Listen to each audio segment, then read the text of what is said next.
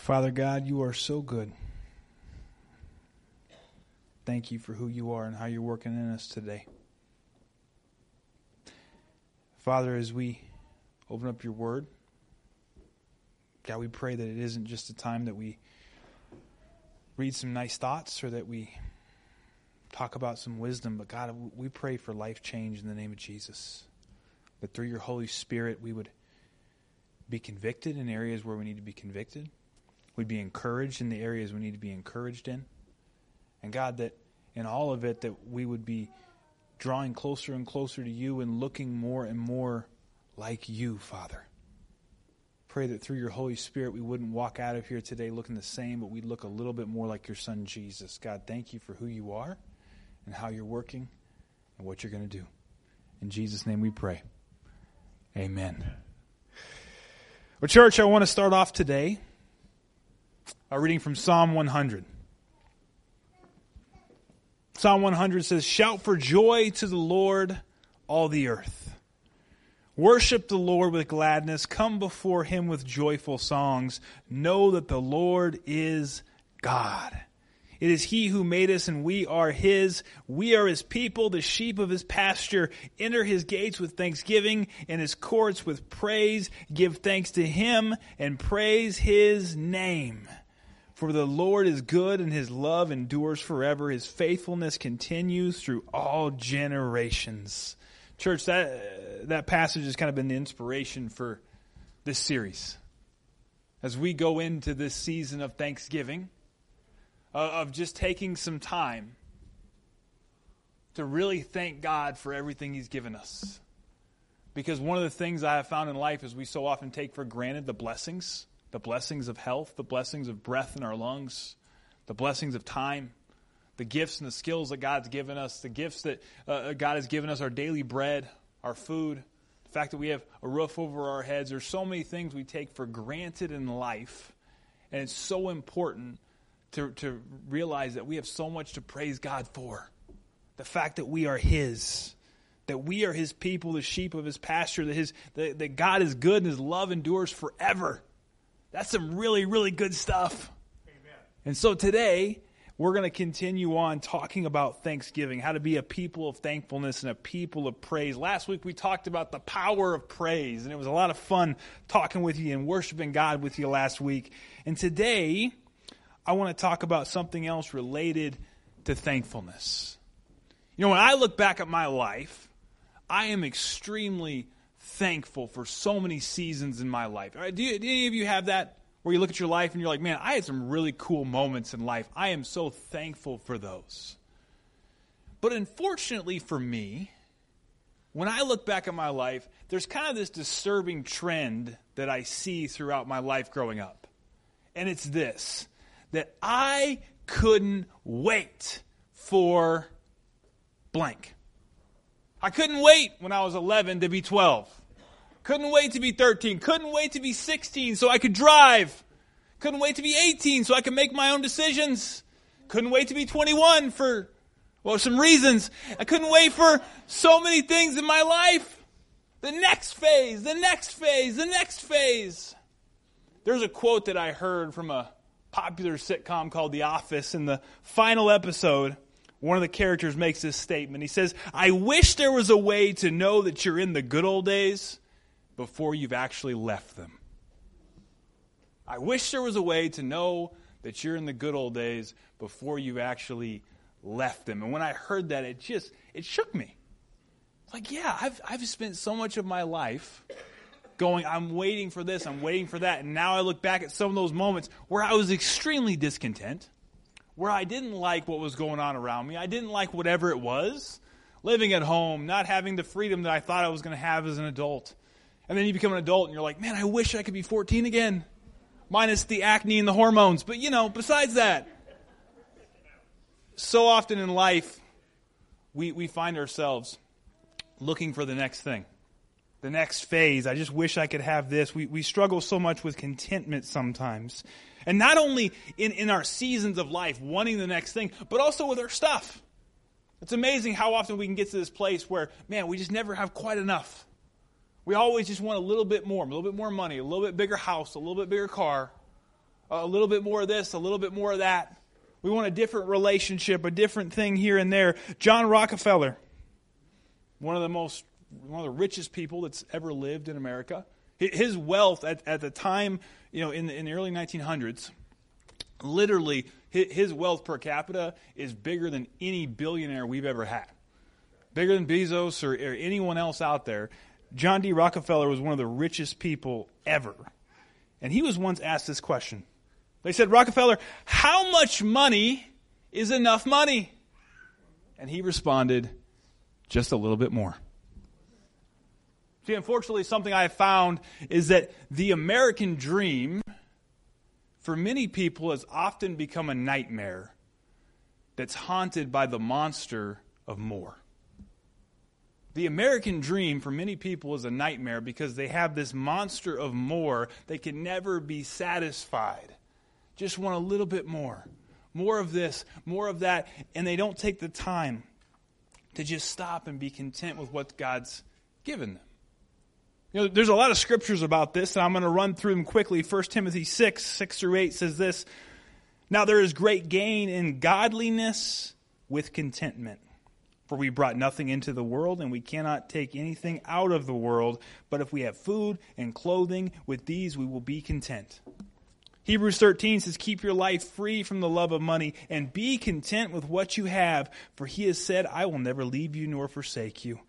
Matthew 6, Jesus says, Do not lay up for yourselves treasures on earth where moth and, rust, moth and rust can destroy and where thieves break in and steal, but lay up for yourselves treasures in heaven where neither moth nor rust destroys, where thieves do not break in and steal. For where your treasure is, there your heart is also. Proverbs 16:8 says, Better is a little with righteousness than great revenues with injustice. This word contentment, the definition I like is that contentment is a state of satisfaction. It's a state of being, a state of being satisfied with what you have. You know, I notice in my kids that when I'm trying to teach them thankfulness, there's really three stages to thankfulness, right? There's gratitude, which is say thank you. We're still working on that with my kids. Sometimes we have to remind them, but it's amazing those moments when you give them something, they stop and go, Thank you, Daddy. Yes, good job. But there's a second part to that called contentment, right? I, I, want my kids not just to say thank you, I want them to live out that thankfulness by doing some things. Like, for instance, I don't want to give my son an ice cream sandwich and then have him immediately eat it and go, okay, I want another one. Right? I'm saying, no, no, no, be thankful for what you have, enjoy it. But on top of that, I also want them to enjoy what they have. I mean, part of contentment is just the fact that they're enjoying the sandwich. They're enjoying the treat that we give them, enjoying the toy. That brings me joy as a father. And then the third part of thankfulness that we're going to talk about next week is called multiplication.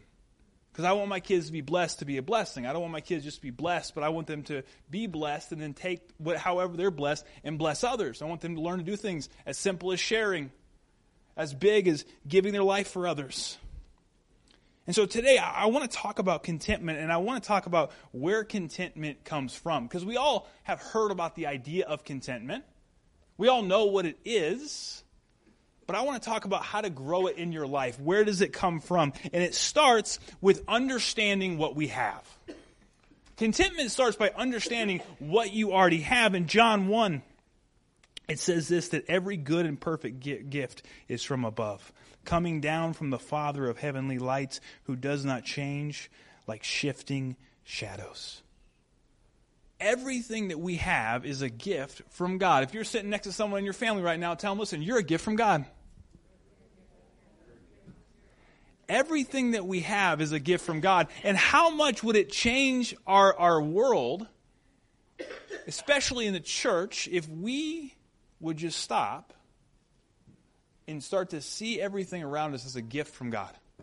If we took care of it like it was a gift from God, if we took care of our relationships and people around us, how would it change our lives if each and every day we actually saw what God has given us, whether it's the breath in our lungs, the job we go to, the car we drive, whatever it is, as a gift from God, how much would it change?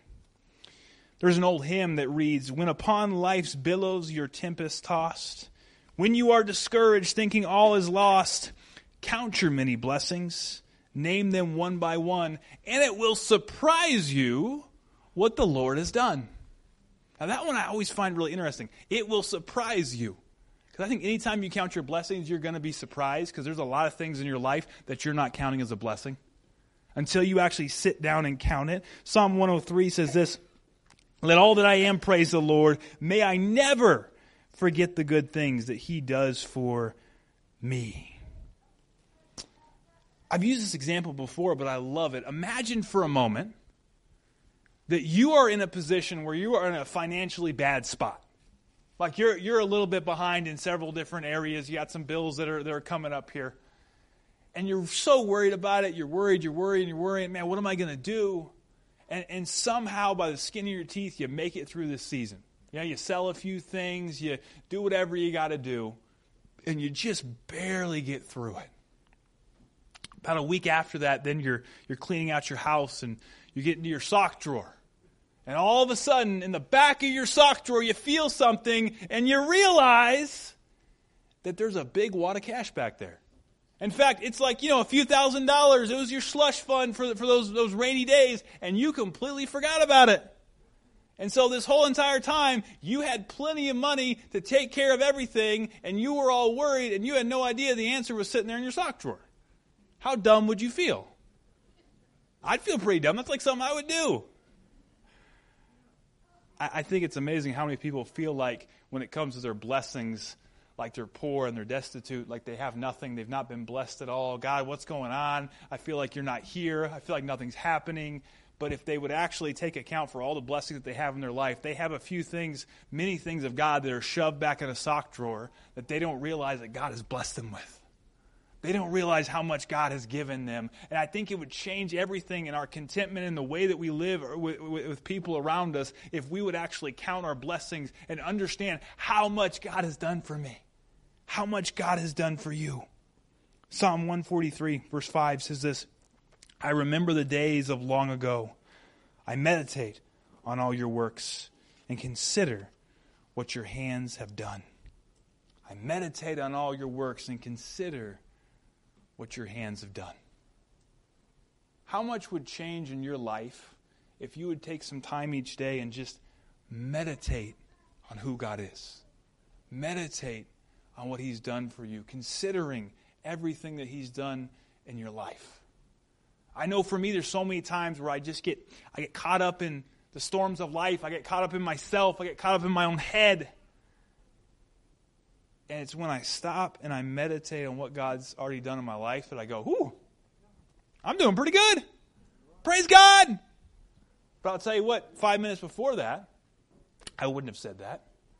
If you really, if I really was honest about how I felt, there's so many times where I just feel like, oh, everything sucks.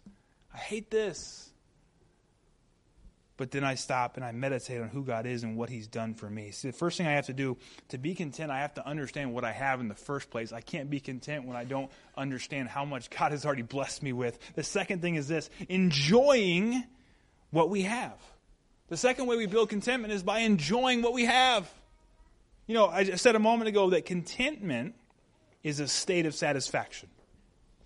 Contentment is a state of satisfaction, and a lot of times I think we think that contentment is simply not wanting more. Like we think contentment is simply saying, okay, I have enough, I'm not going to want more. Like it's a matter of like self-control or willpower, right? Like, okay, I've got this much, I'm going to will myself to not want a fourth cookie because I've already got 3. Right? That's that's kind of how you learn to be content, right? When you're a little kid, you have to will yourself, right? Cuz you want a fourth cookie. Absolutely, but your parents have taught you, you know, no, you need to be content with what you have. So you go, fine, I'm just going to enjoy the three cookies. I'm just going to will myself. Ugh. But really, I want a fourth cookie, right?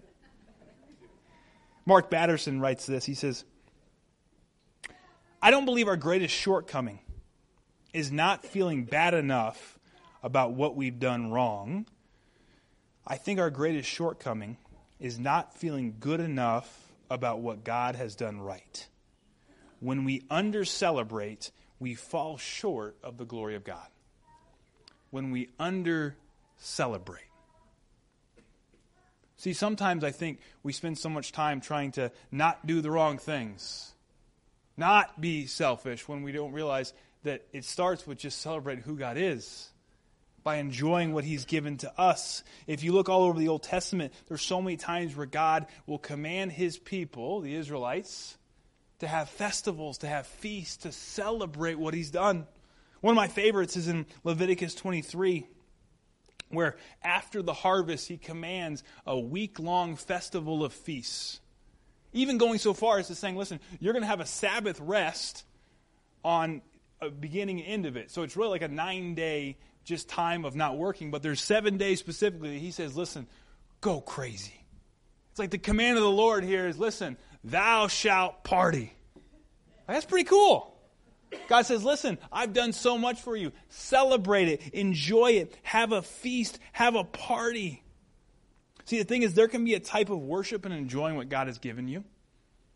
There can be a type of worship of saying, listen, God's given me this. Instead of worrying about how much more of a harvest I could have had, why don't we take some time? That's how Thanksgiving started, saying, God, you gave us this much for harvest this year, and that was more than enough. And because of that, we're going to celebrate. Thank you, God. That is what Thanksgiving is all about. Is thanking God and enjoying what he's given to you. See, I think it's really hard. I think it's really hard to be content in something that I don't enjoy. I mean, think about this for a second. Imagine I came to you and I was just bragging about how spiritual I am, and I was like, listen, I am so content. Like, I tell you what, I am so content with my golf clubs. Like, I have not wanted another golf club. I walked right past the golf store the other day, didn't even have a single desire to get a new golf club because I am just so content because I'm so holy. And you might say, well, Tim, how, how often do you golf? Never. now, there's not much contentment in there, is there? Because it, it really, it doesn't really mean a lot when I, I'm not using it in any way. But instead, I think contentment comes mostly when we're enjoying something, when we're around something. In the same way, if I said, you know, man, I, am really content with my family, but I'm never around them. Think contentment is really that moment when you're enjoying and you're relishing in it. You know, for instance, when I'm, I'm raising my kids up, uh, one of the important parts of that, like contentment in that moment, is not just them not asking for more, but really contentment for my kids is them enjoying it. And I, as their father, I love to see it. That's how I know they're content when they're enjoying what I've given them. We talked a moment ago about one ice cream sandwich and not asking for a second ice cream sandwich. But the second part of contentment with my kids is, is just that moment where you go, How's your sandwich? And they look at you like my daughter will be like, It's delicious. My son has, has recently started doing this thing. He doesn't do it very often. It's, it's like a really cool moment when he does it. I don't know where he got it from. But recently, I'll ask him how something is. And he'll throw his head back he'll close his eyes and he'll go, It's perfect. I don't know where it came from. It's, it's crazy. But it just blesses my heart because I know that he's enjoying the blessing that he's been given. He, he is relishing in it. And there's so many opportunities that we have to be content and relish in what God has given us. Marveling at the sunrise or the sunset, enjoying my family, enjoying my marriage, enjoying my kids, enjoying the, the car that God's given me. When's the last time you drove and just like, man, I like this car. God, thank you. So often we're just, we're either complaining about it or we're not doing anything. We, uh, so often we don't take the moment just go, man, these shoes are comfortable today. I like these shoes. We just don't have those moments just to go, man, God's given me this. I'm just going to enjoy it today. God, thank you. Because the Bible tells us to do everything unto Him. You know, last night, my wife and I went to a movie, and I, and I, there, there was a lot of different comments that could be made on it, but one, and, and because it was a Christian film, it was with some other Christians, and so it kind of, you know, those comments were being made because we, you know, we, we, those comments were available to be made, so we were making them, and all of a sudden we get in the car, and I realized I just had a date night with my wife and another couple, and I spent all this, you know, this energy to, to have an amazing sitter. My mom ended up watching both sets of kids, theirs and, and ours, and just such an amazing blessing. And here I was, a huge portion of the night was now going to be me just whining and complaining and talking about what I didn't like. And finally, I just stopped and said, okay, honey, I'm done. I, I got to stop. I keep just making these negative comments. I'm done making negative comments. And that wasn't true, but I really tried. I said I was done. But in that moment, I was convicted. Ah, I have this amazing blessing of a date night with my wife, and I'm more focused on, yeah, let's complain about the movie instead of, man, that popcorn was good. Man, there was no one in that theater, so we had the whole thing to ourselves. That was awesome. Man, how often do we stop and just enjoy what God's given us? Because the fact is, I don't know if you've noticed, but the amazing blessings in our life, I'm sure you're not this way. Maybe it's just me. But like, there's this tendency I see sometimes where people like, God gives them a gift and a blessing, and they're real excited about it, but then give them some time, and eventually they don't see it as, as much of a blessing. Like they take things for granted. Anybody uh, guilty of that at all? Taking things for granted? It's it's all over our world. It's all over in the way that we live our lives. So often, when when God's blessed us with something, in the moment we're like, "Oh, it's great," and then give us a month, and we're like, "Oh yeah, it's fine." Yeah, it's kind of like watching the uh, uh, Dell Rapids State Championship on Friday. Like after so many touchdowns, you're just like, "What's another touchdown? Who cares? Why are we even cheering?" It was over at halftime. Because the thing is, so often we could get so focused on, oh yeah, we got so much of something instead of, God, there's more. You know, in the Old Testament, there was a moment where the Israelites complained. Not a moment, many moments, but I'm focusing on one specific moment of the Israelites complaining. And they said to Moses, listen, we don't have enough food. We're in a desert. This sucks. We want to go home. Let's go back to Egypt. So God provides manna. There's many different descriptions of what manna is, but so, some descriptions in the Bible, there's two different descriptions. One describes it as uh, maybe a, a cake made with sweet olive oil. Another describes it as a wafer made with honey. I, I, think of like a Texas Roadhouse roll. That's not accurate, but that's what I think of. And see, they literally, I mean, before Uber Eats, before any of this stuff, they would walk outside their tent and they would have this stuff here and they'd have food, just enough for that day. Each and every day, they were in the middle of a desert and they could step outside and just have their food delivered to them. Like, that's pretty incredible. I wouldn't mind that today. But yet, can you believe this? At some point, they kind of got tired of the manna. They got tired of the free food that God would hand deliver to their door. And then in Numbers 11, they say this We remember the fish we ate in Egypt at no cost. Does anybody have a see a problem with that statement? The fish we ate in Egypt at no cost. Are you kidding me? You were in slavery. You had people that would work you like dogs and could kill you or beat you at any moment. But yet, that's what the devil does a lot.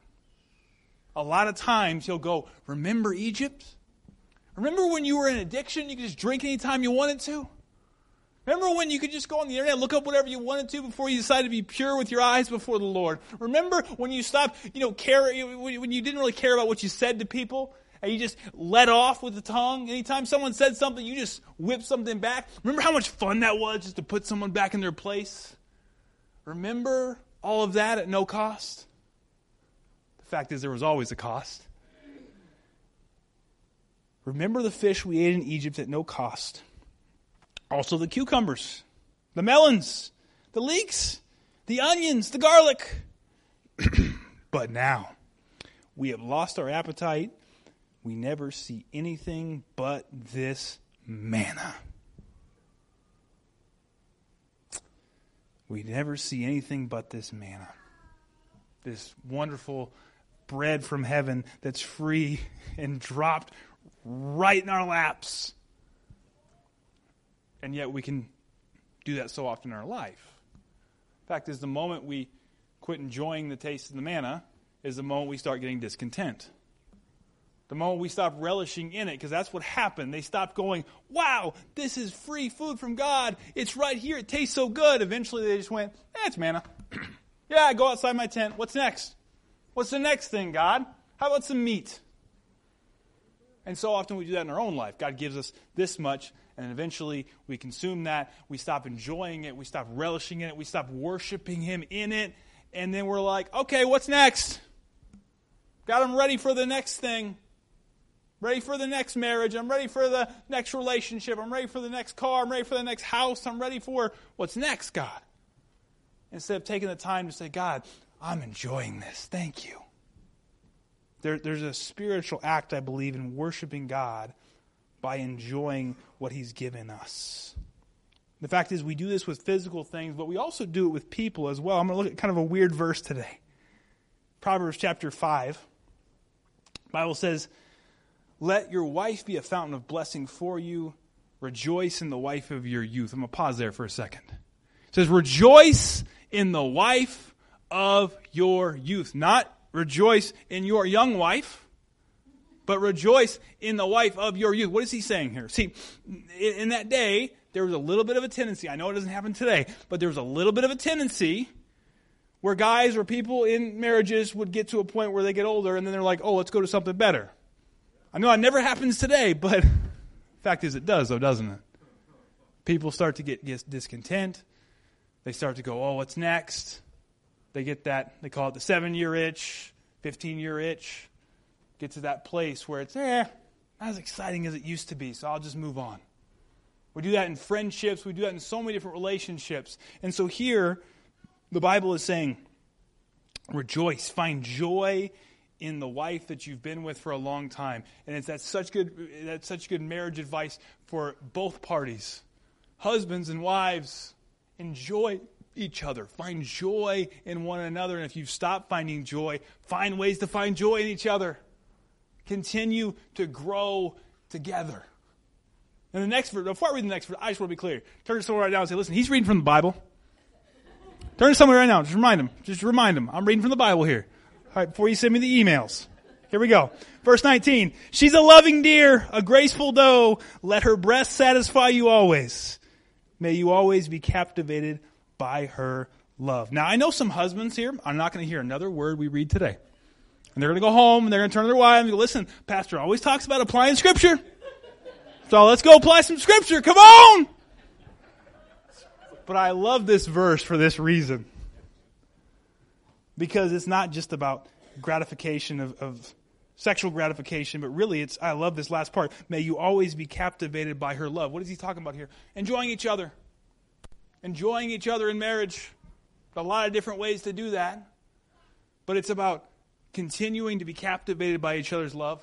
If you're in a marriage, continuing to date each other, continuing to grow together, continuing to be together, continuing to find joy in each other. In fact, this is, this is advice for all relationships, for your friendships, for your kids, for, for just continuing to rejoice in the people that God's put in your life, continuing to enjoy them because the Bible says in Colossians 3 whatever you do, whether in word or deed, do it all in the name of the Lord Jesus, giving thanks to God the Father through Him. See, when I talk about enjoying things, maybe you can feel like, well, that kind of almost sounds wrong, doesn't it? I want to be clear. I'm not talking about hedonism here. I'm not talking about living for your lusts or your desires or living only by what you feel. What I'm talking about here is recognizing what God's giving you and enjoying it unto Him.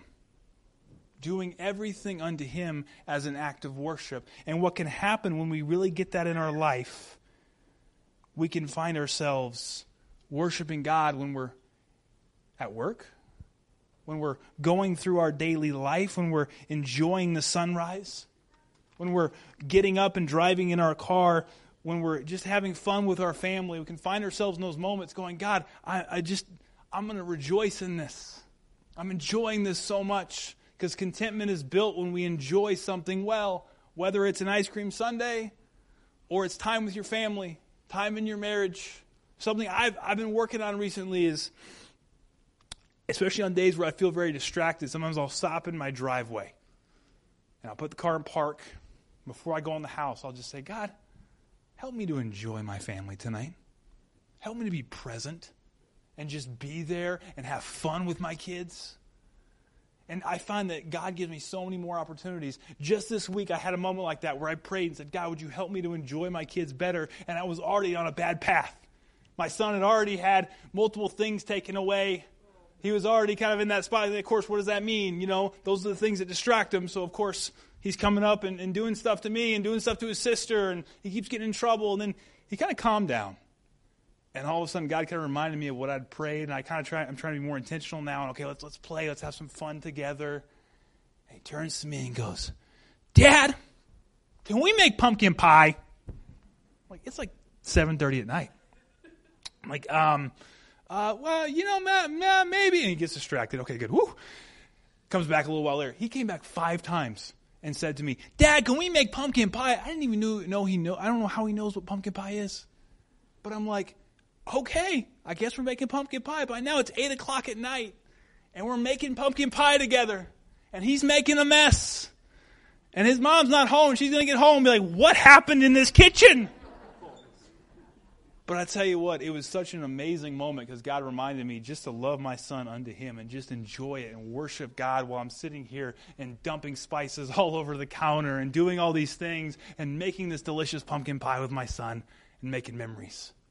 Fact is, we all have opportunities to enjoy what God's given us. And so often I think we lose our contentment because we stop enjoying it. It's one of the biggest encouragements I have for us as a church is enjoy what God's given you. Love it. But sometimes it's hard because our hearts aren't quite right. That's why the, the final thing to, to reach contentment is to have a purified heart. See, one of the reasons, reasons we struggle is because I think there's a lot of sludge built up in our hearts. For any of us that have vehicles, probably have a moment where you take it and get an oil change, or you do it yourself. And you go and you drain out all of this old oil, this lifeblood that makes the engine run. The reality is, you could leave that oil in there, but it's not going to work well in the future. It's stopped doing what it's supposed to do. It's full of contaminants and sludge. And I think the same is true in our hearts sometimes. We have all this contamination and sludge in our hearts that we just need to drain out and have an oil change of the heart and allow God to renew us and refresh us and restore us, continuing to purify us. In Philippians 4, Paul writes this. He says, I rejoice greatly in the Lord that at last you renewed your concern for me. Thank you for the money, essentially, he's saying.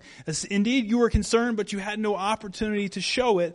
But then he makes a caveat. He says, I'm not saying this because I'm in need, for I've learned to be content, whatever the circumstance. I know what it is to be in need, and I know what it is to have plenty. I've learned the secret of being content in any and every situation. He's going to share the secret right here. Whether well fed or hungry, whether living in plenty or in want. And here's the secret I can do all things through him who gives me strength. By the way, this verse gets used a lot. Normally not in the in the context of contentment, which is kind of funny. But what he's talking about here is no matter what happens, I can be content. Not because I'm awesome, because I'm the most holy person in the room, or because I don't have big ambitions or dreams, or because I just never want anything more. Paul was a very opinionated person. I am sure in his natural self, there were moments where he wanted things to be different. Because you read the letters to the churches, he wanted things to be different a lot with them. I can imagine in his own life. But I've learned the secret to be content in any circumstance I can do all things through Christ who strengthens me. Galatians chapter 5. Paul says this. He says, I say, walk by the Spirit, and you will not gratify the desires of your flesh. That's where discontentment comes from, is from following the, the desires of our flesh, doesn't it? For the flesh desires what is contrary to the spirit, and the spirit what is contrary to the flesh. They are in conflict with one another, so that you are not to do whatever you want. But if you are led by the Spirit, you are not under the law. He says the acts of the flesh are obvious sexual immorality, impurity, debauchery, idolatry, witchcraft, hatred, discord, jealousy, fits of rage, selfish ambition, dissensions, factions, and envy, drunkenness, orgies, and the like. I warn you, as I did before, that those who live like this will not inherit the kingdom of God. But then, the fruit of the Spirit is love, joy, peace forbearance, kindness, goodness, faithfulness, gentleness, and self control. Against such things there is no law. Those who belong to Christ Jesus have crucified the flesh with its passions and desires, and since we live by the Spirit, let us keep in step with the Spirit. One of the biggest reasons that people struggle to be content is ultimately because they are living by their flesh. They're living by what the world says. So the world says, okay, we got to get the new iPhone or get the new this or the new that. There's always this game of comparison, the monster of more. But it's when we step out of that, as God's word says, no longer living by the flesh, crucifying that daily, that we say, God, I want to live by your spirit. And suddenly things start to change. Suddenly we get some of this holy love and joy and peace and patience and kindness and goodness and faithfulness and gentleness and self control. And can you imagine how much more content you would be if you love people so much that suddenly you didn't care as much about what's happening to you? You just want to make sure they were okay? Can you imagine how much more you would be content if you just had a joy that was present all the time, that no matter what was going on, you were just happy because of something going on inside of you, not because of what was going on outside of you? Or maybe, can you imagine how patient you, how much more content you would be if you were just so patient because God had given you the patience through His Holy Spirit that no longer were you anxious for the next thing, Imagine how much more content you would be with life if you were just had a kindness that came from God, a goodness that came from God, a faithfulness, a gentleness. If you had a self control that just continued to monitor yourself because through the Holy Spirit you're just you suddenly start to think about things differently. How that would change everything around us. The question then is, how do I get this? How do I become a real really how do I become a person of contentment? Holy Spirit. How do I get the Holy Spirit? It's by having a relationship with God. It's by accepting Jesus as my Lord and Savior, admitting that His Son came down and died on a cross for my sins, and now He's at the right hand of the Father, and His Spirit lives in me. That's how we get it, but also how do we get more filled with the Holy Spirit is by spending time with God by getting in your word each and every day. I want to encourage you. Getting in your word is so incredibly important because the more of God's word you have in your life, the less of the world you have in you.